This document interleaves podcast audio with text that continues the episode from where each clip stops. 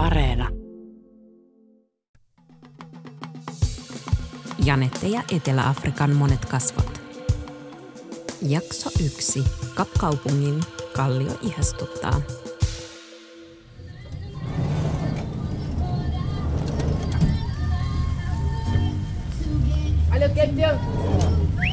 Down, mami.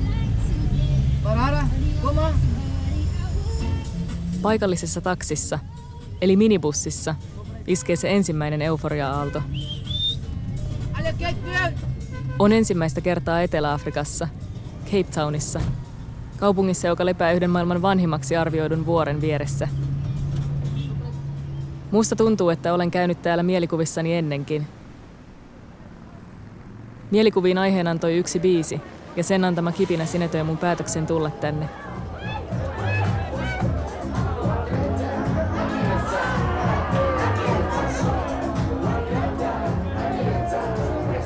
Täällä tuntuu olevan ihan sitä kaikkea, mitä kaupunki voi tarjota. Ja sitä kaikkea ympäröi kaunis, turkoosi meri ja auringonvaloon taipuvat puut.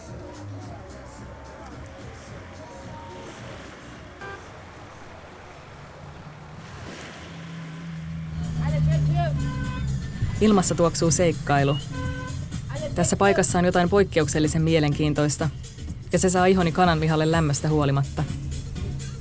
Tuntuu, kun olisi tullut aivan uudenlaisen vuorovaikutuksen piiriin. Mikä tämä paikka oikein on?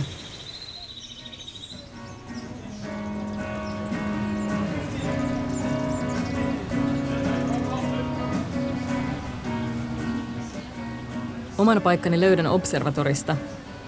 Se voisi olla Kapkaupungin kallio pienoiskoossa. Ilmapiiri on vilkas, rento ja kutsuva. Eikä sitä voi olla kuvailematta vähän boheemiksi. Elämä tapahtuu lyhyellä kadunpätkällä, jota reunustavat baarit, ravintolat ja second liikkeet. Kaikki kadun elementit tuntuvat kommunikoivan keskenään, ja vilinä vaikuttaa hyvän tuuliselta. Kävelen alueen vilkkaimman oloista katua, Lower Main Roadia pitkin, ja etsin majapaikkaani. Pari nuorta singahtaa mun ohi skeittilaudat allaan. Ihmiset nojailevat vaateliikkeiden ja baarien ovenpielissä ja nyökkäilevät mulle tervehdykseksi. Samalla he kurkottelevat katseitaan kadulla kitaraa soittavan muusikon suuntaan jokseenkin tottuneen oloisesti. Nurkan takaa saapuu kaupustelija esittelemään mulle nahasta tekemiä rannekoruja. Päätän tukea korubisnestä ja saan yhden rannekorun ranteeseeni ja toisen vielä kaupan päälle. Welcome to Cape Town, kaupustelija sanoo ja lähtee matkoihinsa. Huomaan pian seisovani Bohemian Lofts-nimisen hostelin vieressä, jonka näyttävä parveke peittää alleen yhden kahvilan ja pari ravintolaa. Tänne mun pitikin tulla. Paikan omistaja, englantilaissyntyinen Jenny toivottaa mut tervetulleeksi. Tästä iloisesta hostellinpitäjästä huokuu jonkin sortin oivallus ja keveys. Sekä se, että se rakastaa opsia.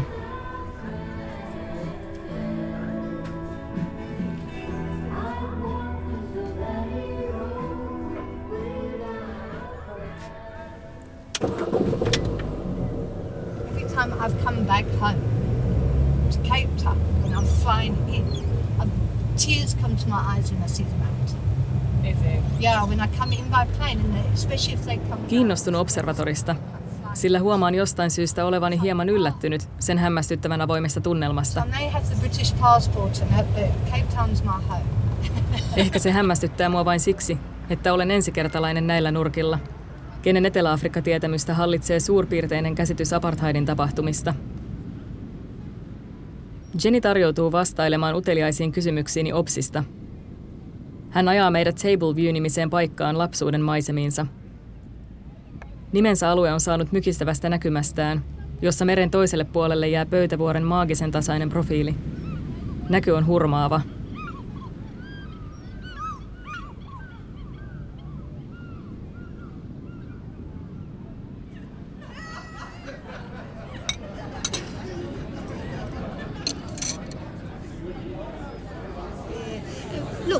thing with OBS is that it's always been a student because of UCT being so close. So it was always a student hangout.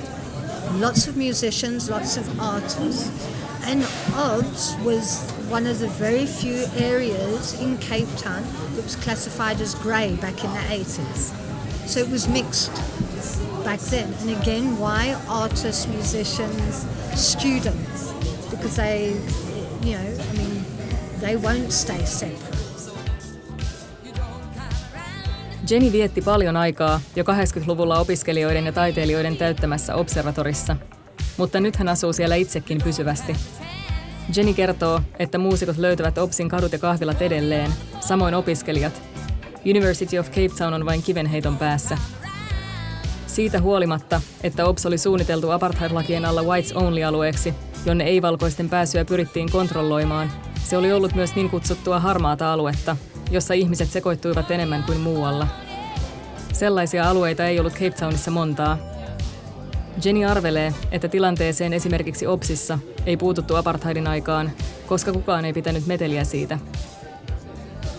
So yeah, it was one of the very few areas in the in Cape Town where it was already mixed, and it's still, and of course,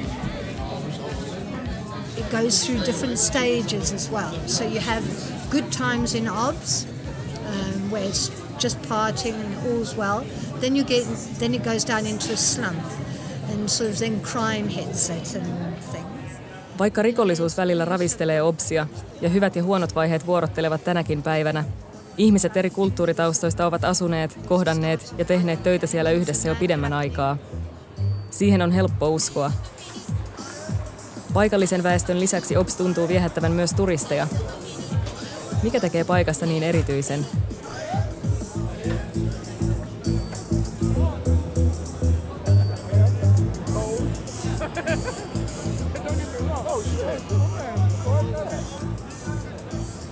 OBS is just, it's the vibe. Even with the badness there, there's still a vibe of art, music, and I mean, wherever that is, I think it just allows creativity, even in people that aren't. They feel at ease. You feel, I mean, you can like relax there. Oh, and of course, I now have a business there, which is another good reason for being there. Mun mielestä Jenin lämpimät energiat sopivat Opsiin kuin nenäpäähän, ja Jenin omistama poikkeuksellisen kodikas hosteli näyttäytyy mulle merkittävänä osana observatoria, kooten alueen luonnetta arvostavia ihmisiä yhteen.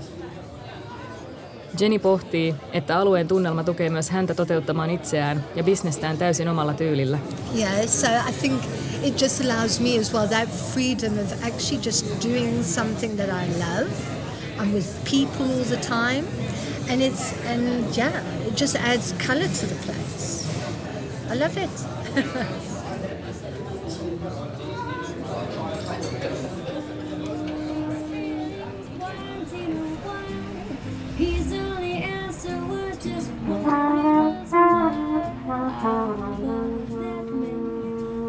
Mäkin olin varmaan ihastumassa Obsiin. Obs ei teeskentele. Se toivottaa jokaisen taustan ja kulttuurin katsomatta tervetulleeksi. Sillä tavalla se näyttäytyy ainakin mulle, kun katselen katuja tallaavaa ihmiskirjoa. Pienessä Obsissa tutustuu myös helposti uusiin ihmisiin, ja kanssakäyminen on vaivatonta. Ja Jenin hosteli tarjoaa usein katon hyvin laajalle asiakaskunnalle. Siellä saattaa olla kämppää etsiviä tyyppejä Johannespurista, reissaajia Ranskasta, työn perässä muuttaneita ihmisiä Angolasta, kolmen vuoden armeijan päättäneitä israelilaisnuoria, zimbabwelaisia Uber-kuskeja, saksalaisia vapaaehtoistyöntekijöitä ja taiteilijoita idästä länteen. Lisäksi siellä on Ras, Proper name is Ras Naftali. Cape Malay-taustainen muslimiperheestä lähtöisin oleva rastaksi kääntynyt iloinen kasvo, joka vaikuttaa myös viihtyvän Opsissa. You know, so we- anybody else out there that's, you know, that's uh, unhappy with me being me, tough is for you, bro. You know, sorry. So simple. Yeah, I mean, we we constantly uh, uh, um, stress ourselves out about what other people think and what society think and what, you know, why. Se on hyvä kysymys, miksi ympäristön mielipiteet vaikuttavat niin paljon olemiseemme. Toisaalta ympäristön mielipiteiltä ei voi aina välttyä.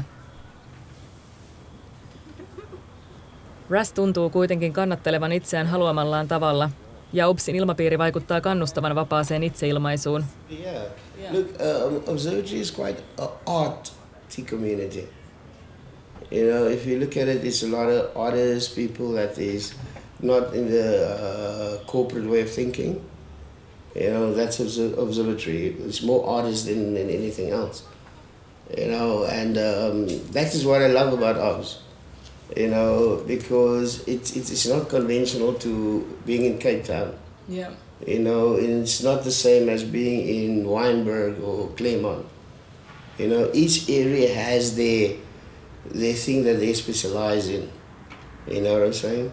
And OBS is just like, yeah, there's very little, seldom that you hear heavy things happen in OBS.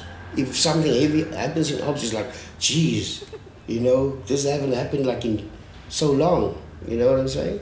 Yeah, because we try to keep it like everybody in ops try to keep ops the way they want it to be.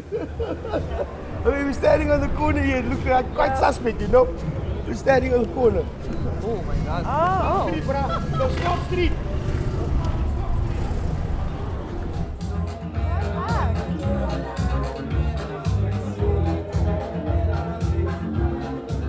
Kun katson ympärilleni, on vaikea uskoa, että apartheidin päättymisestä on vasta 25 vuotta.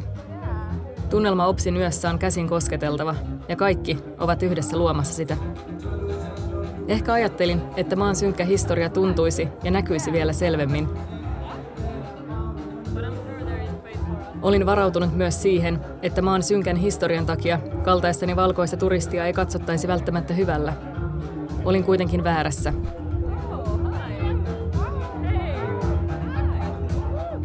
Ehkä se, että OPS oli ollut sitä niin kutsuttua harmaata aluetta apartheidin aikaan, vaikutti siihen, että täällä on nyt näin avoin, rento ja iloinen meininki. Observatorin yhteisöllinen ilmapiiri ei kuitenkaan antanut vastauksia siihen, miksi olin ollut tilanteessa, jossa minä ja turistikaverini olisimme päässeet ravintolaan sisään ilman henkkareita, mutta meidän paikallinen ystävämme ei. Poken selitys oli, It's not about age, it's about safety – Tilanne oli liian läpinäkyvä. Sydän hakkasi järkytyksestä. Mistä siinä oli oikein kysymys? Sitäkö se post-apartheid tarkoitti? Nyt kiinnosti eniten se, miten paikalliset ihmiset kokevat Etelä-Afrikan tänään.